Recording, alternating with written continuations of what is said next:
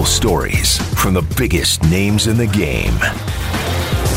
This is The Sporting Life on ESPN Radio and the ESPN app. Now, here's Jeremy Schaap.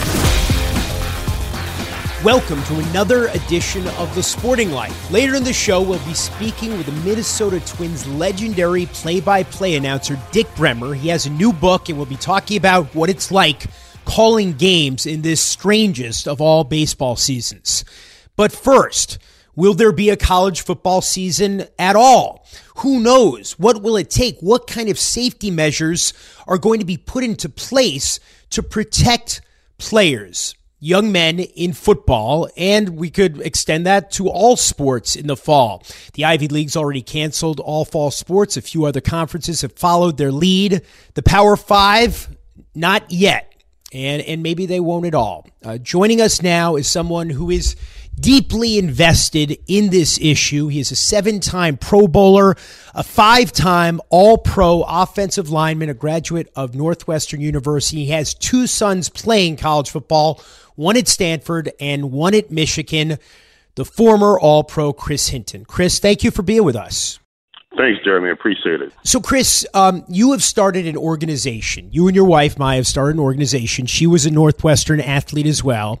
Uh, College Football Parents 24 7. I'm reading a story now in the Chicago Tribune that says it's grown in less than two months, nearly 2,000 parents of athletes.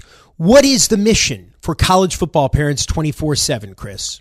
Well, the, the mission is that we want to advocate for the safety and well-being uh, of our sons. And it just so happened um, during the pandemic, um, it, it really um, exposed the the um, what, what we felt like was an issue, and um, so uh, we want to keep them safe. Um, we love football. We want a season, but um, we want it to be safe and done smart. Right now, you know, this is a hodgepodge. Mark Emmert, the head of the NCAA, was talking about it himself. You know, this has been decentralized, the safety issue at this point, to the conferences, to the teams themselves, the NCAA not stepping in with a universal COVID safety protocol uh, for football. Let's talk specifically about football. Um, that seems problematic, and it and it's my understanding, Chris, that that you want to see uniform protocols in place. That's correct, and and that was the one thing that we noticed immediately with our family, with, with um, our parent group, was that you talked to twenty different parents and you got twenty different stories as far as how schools were, were handling um, COVID protocol for safety, and um, we felt like somebody, somebody, whether it was conference commissioners, but we had hoped that the NCAA would mandate um, guidelines that all schools would have to follow in order to proceed. Um, I, I, think that's that's not asking for too much, um, but um, what, what, we're finding is um, some schools are, are, only testing if um, a kid is showing symptoms. Some have protocol for testing once or twice a week, and so it's it's all across the board. And we feel like there should be some type of uniform protocol. Chris, your son Miles, he'll be a freshman offensive lineman, assuming they're playing at Stanford. Chris Jr. is a sophomore defensive lineman at Michigan. Um, how do you feel right now about their individual situations uh, at Stanford and at Michigan in terms of safety? My wife and I, Mya, we, we, we feel like both schools are doing a commendable job. Um, we, we, feel like, um, although it's commendable, we're still dealing with a pandemic and think a lot about the disease that we still don't know. Um, we, as a as a family and as a parent group, we said back in um, in early June in a, in a letter we sent to um, President Emmert, it was um, it's not um, if it's when. When we have these um, different spikes and when a kid gets um, tested positive, you know, we don't know long term effects, and so those are our worries as parents, and so we kind of wear the hat of of parents of of two collegiate athletes, but also representing now over 2,200 parents who who want answers, and so um, there's a lot of concern. There's a lot of unanswered questions, and it, we're, we're still baffled with the fact that this far along that there's no mandated um, guidelines because guidelines without unenforceable guidelines have have no bite, no no no bite in in um, and make enforcing schools to adhere to. Yeah, we're just seeing recommendations at this point from the NCAA. We're speaking with Chris Hinton, the great NFL offensive lineman, five time All Pro, Bowler. He and his wife Mya have created the advocacy group College Football Parents 24 7. And I noticed this. Um, comment you made in that Chicago Tribune story that I referenced earlier, Chris. Mya and I are huge football fans. We want to see a season but we want it done safely and only if it makes sense. Here we are. We're speaking in late July now. Um, it can it possibly make sense on a fall timeline? Uh, it's that's that's a great question, um, and, and, at this point, with um, with positive cases not only on campuses but just in general in, in the United States, going northward, um, it's it's it's you get the feeling that we're running into the storm versus running away from the storm as as we ramp into a season, and um, we just uh, we want it done smart. We we want our kids safe and and the reason, one, one of the reasons behind our, our, the organization is because when decisions are being made, uh, I don't think there's anybody who's sitting at the table who has the health and welfare of the student athlete in the number one slot on their list of, of um, things to um, address. I mean, there's there's uh, there's a lot of money involved here. Let's let's not kid ourselves. And um, and and those people who are in those decision making positions, I, under, I understand. I mean, I, understand their position. Um, there's a lot of money, but understand our position as parents, and that we we we do parent 24 7 and we don't stop parenting and we want our kids to be safe you have a son who's going into what would be his freshman season at stanford playing offensive line a son who's going into what would be a sophomore season at michigan playing on the defensive line. What would happen if your sons told their respective coaches and programs, "Hey, you know what? We're just not comfortable with this. We're gonna, we'll see you in 2021." What would happen? Well, it's it's um, the, the NCAA has has said that, and, and most conferences have also said that if a student athlete feels uncomfortable, uh, they can opt out of the season and still um, maintain their retain their scholarship and um, and and still attend school.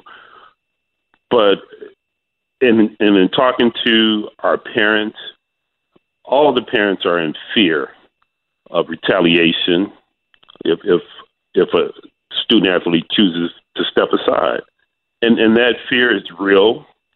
Retaliation is real. And so those are the tough decisions that we as parents have to make. Um, and, and to be honest with you, I, I hate the fact that it's passed down to the parents to make that decision. And, um, but at some point, if the season proceeds, um, that's a decision that we as a family will sit down and discuss and ultimately um, our sons will play a big part in, in deciding whether they will play the season. A lot of educators are saying um, uh, if if students in general aren't on campus, how can we justify bringing in athletes, football players, and others if we're not going to expose the student body in general to this risk? Uh, how can we do it to athletes? There are other schools, such as my alma mater, Cornell. My understanding is they're saying they think in the big picture, uh, it's less risky to bring all students onto campus. Other schools, of course, have made different decisions. Um, and are going to be virtual or semi-virtual or just bring in freshmen, etc. What what if I, I don't know specifically uh, what's going on with Michigan and Stanford as we speak right now, where your sons are are going to be going to school, the, or, or, where your sons are in college. Um, how would you feel about football players being at these schools and, and not all those other students? That, that's that's a dilemma. I think uh, there's arguments on both sides. Would they be safer on a campus with no students? No question about it. Would the optics of that be positive? No. You're saying that it's not safe for students to be back on campus, but it's safe enough where we can bring the football players to generate income, revenue for our respective universities. And let's not forget that within the next couple of weeks, the president, university presidents will vote on whether other fall sports will participate, w- whether the season will be canceled or not. That would really shed light on the optics of you cancel all your other sports, but you don't cancel football. That's, I, I think, what will potentially be a, a pivotal point in this whole this whole fiasco, for lack of a better word. Again, we're speaking with Chris Hinton. Chris, if it if it were up to you, and I think so many of us now are feeling uh, this sense, with good reason, of powerlessness. Um, that you know, as as we hear the immunologists and the virologists and the epidemiologists say, you know, it, it's it's the disease, COVID 19, and the virus, the coronavirus, that is calling the shots. And, and we're in a position mostly of reacting. And we don't have the power. We don't know what's safe. And we don't know. Um, we don't know um, what's going to be best necessarily for our kids, keeping them home uh, if you have younger kids or letting them socialize. And there's a big difference, obviously, it seems, based on the science now, a big difference between the way young kids under the age of 10 respond to this virus and those who are older. Um, and we've seen spikes around the country for younger people, people in their 20s um, who might be feeling bulletproof because the death rates are obviously much, much lower for people in that, that age group. Um, but if it were up to you, if you could call the shots, if instead of being powerless, you know, you had power here, any of us had power, what, what do you think should be done now? Uh, if if I could make the calls, um, and we were in the midst of a pandemic and the the, the cases were rising, um, I don't. Uh, I'm not so sure that I would I would have a season. Um, I, I I live for football. I, I think for the well, I looked in for the last 50 years, I've been directly uh, involved in football, Uh, whether it was a coach, as a coach, player, mentor, father. I want to see football, but I wouldn't put money over the safety of the student athlete. Universities, coaches, they're they're the stewards of of our our, our sons once they go away to school, and, and all we ask is that you put their safety first. Your sons, as we mentioned, at Stanford, at Michigan. Um, we hear so much about you know the younger cohort, that age group, um, feeling uh, invulnerable, and we know that's not the case. Uh, but we also know it does affect them differently, obviously, than older people. How would you characterize the way your sons are approaching their personal safety and the safety of those around them at this point? Well, uh, before they they both went off to school, I mean, we adhered to to quarantining. We adhere to all the, the, the guidelines that the CDC recommended on keeping you safe. And with with that being said, we felt like our sons were safer here at home, um, and we encouraged them to do to continue being safe, um, doing the doing the right things.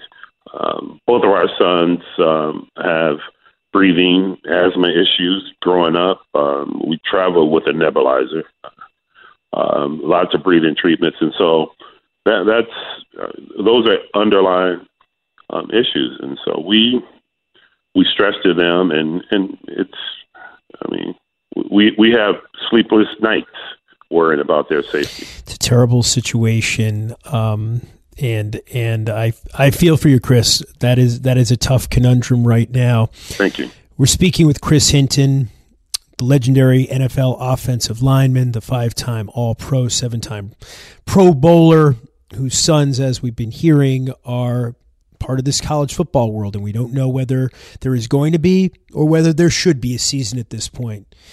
Chris's group that he has founded, advocacy group with his wife Mya, is College Football Parents 24 7. If somebody wants to become involved, Chris, with College Football Parents 24 7, how do they do so?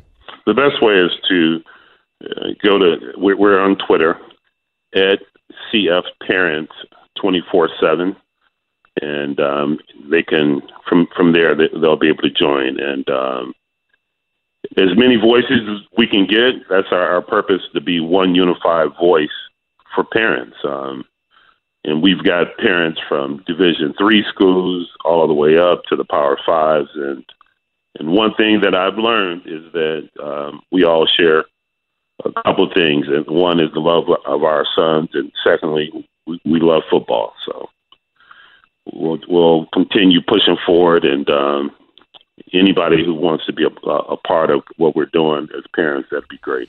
Chris, before we let you go, one last question occurred to me, and I probably should have asked it earlier. But you spent your life not only in football, but you spent your life in, as they call it in the game, the trenches, where the notion of social distancing or keeping uh, a safe distance from someone is obviously, uh, you know, it, it's inconceivable. It, it's the opposite of what uh, the game demands, particularly on uh, in the trenches. Can, can football? You know, we're seeing baseball is back and basketball Can football be played in a safe way, or is it just, or is it just about testing and not not having kids on the field um, who have symptoms? And we know there's so many cases that are asymptomatic, especially among the young. It's not possible to, to play football and uh, in in a safe way. Is it uh, possible to be safer than than the way it was played last year, sure. But as far as you, you look at some of the guidelines from the CDC, you know, six feet distancing, no spitting, you know, breathing, you know, around other people, breathing, uh, uh, expounding droplets. That's all done in, in one play on the offensive on the offensive line. So no, it's not possible. Chris Hinton. Chris, thank you so much for joining us. Thanks, Jeremy. I appreciate it.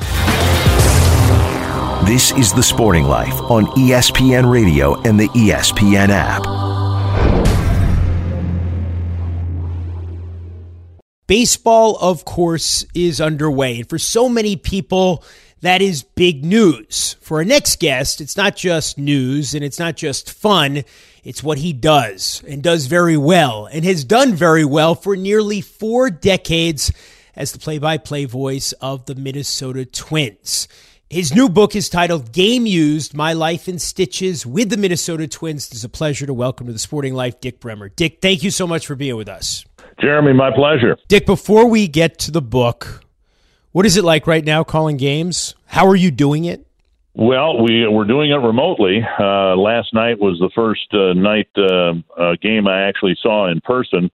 The Twins uh, opened up the season in Chicago, and we stayed at the Target Field in Minneapolis and uh, did a game, three of them off of a monitor in our booth which was a unique experience. And uh, a lot of people are wondering how that works, and I'm still trying to figure figure it out myself. But we got the games on, and that's the most important thing for the viewers. It's it's been a you know everybody's who's lucky enough to have a job and and is able to work has had to adapt to uh, you know whatever the new conditions are. So we're we're uh, we're learning on the fly how to do games remotely. You know, at a place like ESPN, obviously they've been doing games remotely, some games remotely since the beginnings of the network more than 40 years ago, calling soccer games across the world and uh, baseball games across the world, all that kind of stuff. Um, for someone though who is accustomed to being there right on top of the action all the time and having done it for so long this must be disorienting Uh, that's a good word. Yeah, there's some others that I've used. It's it's it's uh, it's it's a challenge because you know, particularly I think on TV because uh, anybody who does this uh, in whatever sport, you're trying to you know get some information or some insight uh, to the viewer based on what he or she can't see because they've got an image in front of them. Well, now we're essentially limited to the very images that the that the viewer gets. So we're trying to backfill the, broadcast with uh, some insight. Now we do have some you know secondary monitors showing some different angles and things like that that the viewer doesn't get. But it's a challenge to try to uh, provide some insight to, to the viewer, and, and really all we have uh, at our disposal is the image that the viewer already gets on his TV screen. And when you're when you're when the team's at home, is it the same situation? No, we're uh, last night was our first game at Target Field, and I was able to see the infield shifts in person and relate that on the broadcast. And uh, you know, within the count, it's now one and two, and Byron Buxton's shaded over a couple of steps to right center field.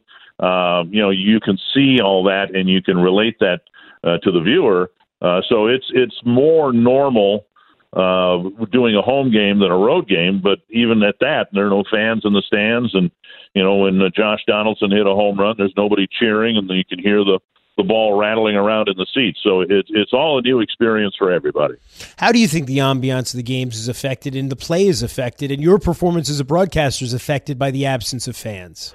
Well, sure. We get the crowd noise uh, in a normal uh, broadcast. We get the crowd noise in our headsets, and and and it's it's easy to elevate uh, your volume and excitement when the ball is approaching the wall or headed for the right field corner, or what have you, because the crowd uh, helps you know create the excitement not only for the viewer but for the broadcaster as well. So absent that, we're left with the you know the uh, artificial fan noise, the white noise that's uh, underlying all the broadcasts these days, and uh, it, it, people have different views of, on that, of course, and I, I don't mind it so much. Some people, you know, think we're trying to pull the wool over uh, their eyes and ears by having that uh, in the background, but I, I don't. I don't think it's offensive, and it maybe adds a little ambiance to an otherwise rather sterile broadcast. We're speaking with Dick Bremer, the longtime Minnesota Twins broadcaster, not just a baseball broadcaster, well known throughout the Midwest as well for calling uh, hockey, Gophers hockey as well.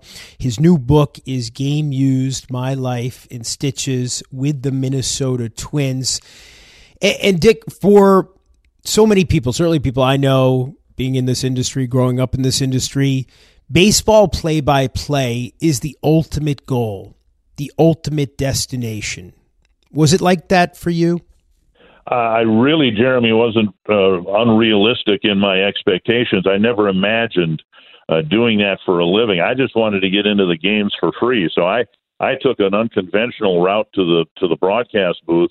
Uh, I got into it through uh, television news, but uh, you know there are so few jobs out there uh, at the big league level uh, I'm fortunate because I've been doing this, as you said, for nearly four decades, uh, following the team that I followed as a kid. And uh, so I really, I kind of fell into it a long time ago, immediately fell in love with it, but never imagined that, that someday uh, I'd be, you know, broadcasting games for the team I followed as a kid. I, I've been very, very blessed that way. In the book, uh, it's an interesting device. It's divided into nine innings and 108 stitches, which is, of course, how many stitches there are on a baseball. Um, why did you decide to tell your story in this uh, anecdotal way?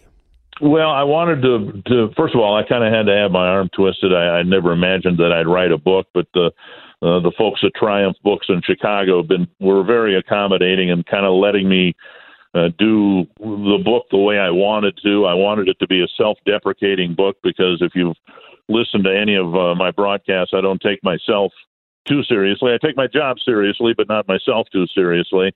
Uh, so I thought I wanted to to have a book that uh, would be memorable. I think anybody who ever authors a book wants that, but I also wanted one that would be easy to pick up and hard to put down. and so to do that, it's you know I, I, I wanted short stories uh, so if someone just was, you know, waiting for five minutes for something and they wanted to read a, a stitch or two or a story or two, they could do that and then uh, put it down and get on with uh, their business, uh, in, uh, whatever that is in the day during the day. And so it was kind of a unique format. A long time ago, when I was a kid, I, I had a book that I probably read about 20 times, and it was Bill Stern's favorite stories or baseball stories or something like that. And uh, and I read that and read that and read that. That was kind of the format that Bill Stern used for his book that I read. And maybe subconsciously, I thought that was kind of a unique way to write a book. We're speaking again with Dick Bremer. He's been calling Minnesota Twins baseball games for almost four decades. His new book is Game Used My Life in Stitches with the Minnesota Twins. And of course, this is a memoir. It's not just stories about baseball, as interesting as they may be. And you grew up, you were born in St. Paul in the big city, but raised in smaller towns. And and your your father was a Lutheran minister who specialized in ministering to the deaf. Um, what was it like growing up in that in that environment?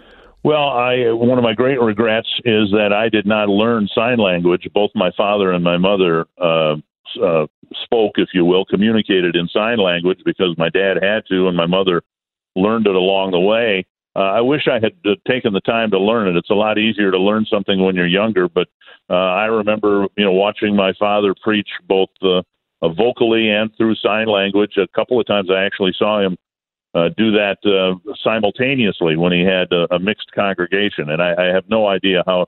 I have a hard enough time communicating in one language. I don't know how you can do uh, do it uh, with, with two languages simultaneously. So it was a unique experience. But again, within that, I, I wish I had learned the language. Whenever I go through an airport or I'm at a restaurant and I see people communicating in sign language, I, I wish I had learned because I'd love to be able to communicate with them. Well, Dick, best of luck throughout this unprecedented and strange season. We appreciate you taking the time to speak with us. Dick Bremer's new book is Game Used My Life in Stitches with the Minnesota Twins, four decades calling Twins games. I don't want to jump the gun. It's not quite four decades, but we're close 37 years. Dick, thanks so much for spending this time with us. Jeremy, good to talk to you. This is The Sporting Life on ESPN Radio and the ESPN app. Of course, there is not going to be a Summer Olympics this year. In fact, they'd be taking place now if they were taking place on schedule, but they have been postponed. The hope is that they will be able to take place in Tokyo in the summer of 2021. But even that is up in the air. And of course, the change in plans has upended lives for so many athletes, so many people hoping to participate at the Olympic Games. Among them, our next guest, one of America's all time greats in diving, an Olympic gold medalist in the platform event. We welcome to the show Laura Wilkinson. Laura, thank you for being with us. Uh, thanks for having me on. So, Laura, your story, among all these stories about the delayed Olympics and whether it's going to benefit or it's going to make it harder for some people to keep training and keep doing what they're doing, is among the most interesting because you're going for your fourth Olympics. You were in the Games in 2000, 2004, and 2008. You retired, did not participate in 12 or 16, but you made a comeback. You started coming back in the fall of 2016. And uh, it's been a remarkable comeback, uh, but there have been ups and downs. You had surgery in December 2018, but you were very much in the Olympic picture at this point, uh, even though, and I hate to say it, you're 42. This is this is a remarkable story. Um, how would you say you're doing right now, since the the whole timeline has been moved out another 12 months minimum?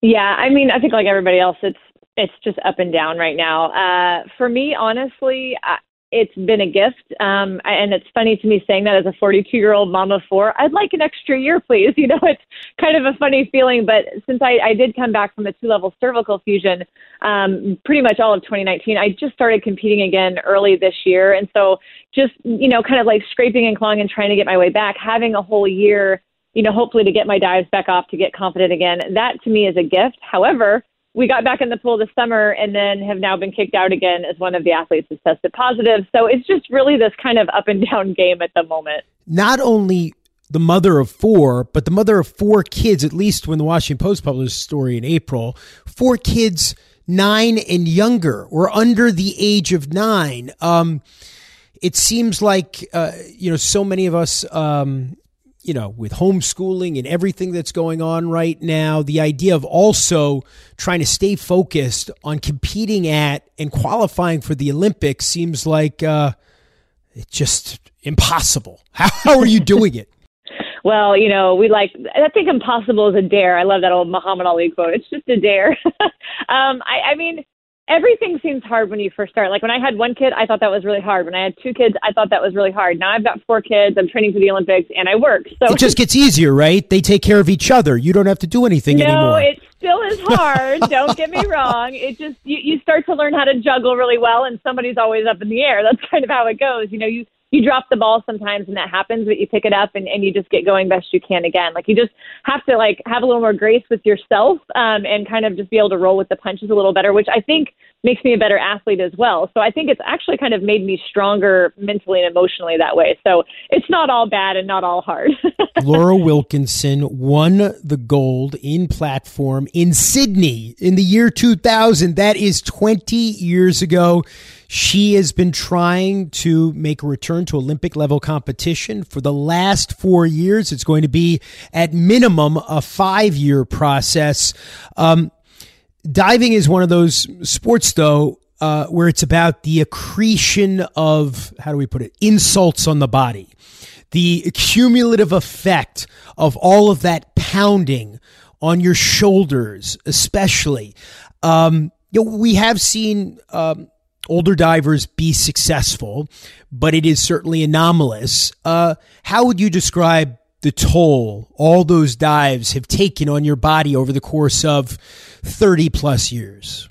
Yeah, that was really well said. Um, it is definitely like an accumulation of just being beat down. And because you hit the water at 35 miles an hour, because everybody's like, oh, you're going into water, but water feels like concrete at that kind of speed. And obviously, it took a toll on my neck. I, I thought for years I just had tricep issues, and come to find out, probably a decade after it started, that it was all coming from two vertebrae in my neck. So I actually have a titanium plate in my neck now, kind of holding me back together. Um, yeah, how how is it possible that someone in a sport in which we see neck injuries so frequently would let it go ten years without properly diagnosing it? I, we didn't know that's what it was. I, all my symptoms were in my arm. My neck has never bothered me, wow. and so you know we were treated. Somebody, and and this is it's very common. I had a friend who had four shoulder surgeries. Finally, found out it was a neck issue. So it's not uh, unusual to to just have it be missed because the injuries we have, there, there are other injuries, and it's just kind of connected. So um, we finally were able to piece it all back together. But you know, I wasn't diving for a long part of that time too, so it it just took a little extra time to figure out. But honestly, it's kind of a new road. I was able to wear an Orthofix bone stimulator to kind of get back in and heal back up quickly, and so I, I feel really good. Um, but it has been a wild ride. I don't know anybody else who's done this after that kind of surgery, um, especially at this you know, lovely, um, distinguished age. But it's it's fun because it's a journey that I I don't know anyone else has taken, and for me, that's that's a fun new adventure and challenge in and of itself. You know, but getting through this next year as a whole other trials, because I know there are many athletes that might have been in the same boat as me that this was going to be it, and then we are going to move on. Maybe they had just enough sponsorships to cover them, or um, you know, they're going to finish school and try to get a job and move on. And so now there's like this financial issue too for everybody trying to push out a year and a lot of companies are now not sponsoring because obviously you know work has been affected by all this covid stuff. So it's kind of a different world. And i love that there's this organization giving games that they're helping um, do like fundraising for all of these sports that have come together where you can donate to a sport specifically or just in a general fund that will help athletes like myself continue to train through next year so if you go to giving-games.com you can find out more about that. It's a really cool program. That was a good plug. We're speaking with Laura Wilkinson, the Olympic gold medalist, the three time Olympian 2000, 2004, 2008, hoping for a comeback in 2021 when she will be 43 years old and is now a mother of four. The way you train now, um, it, it, at this age, um, how does it compare to the way you trained when you were a teenager? Um, there's a lot of similarities and a lot of differences. Um, I think the biggest thing now is I can still put in the same hours, but I don't recover the same. So to help my recovery, I've actually shortened my hours a little bit. I, I don't always do the two a day trainings. I'll just do more like one long session.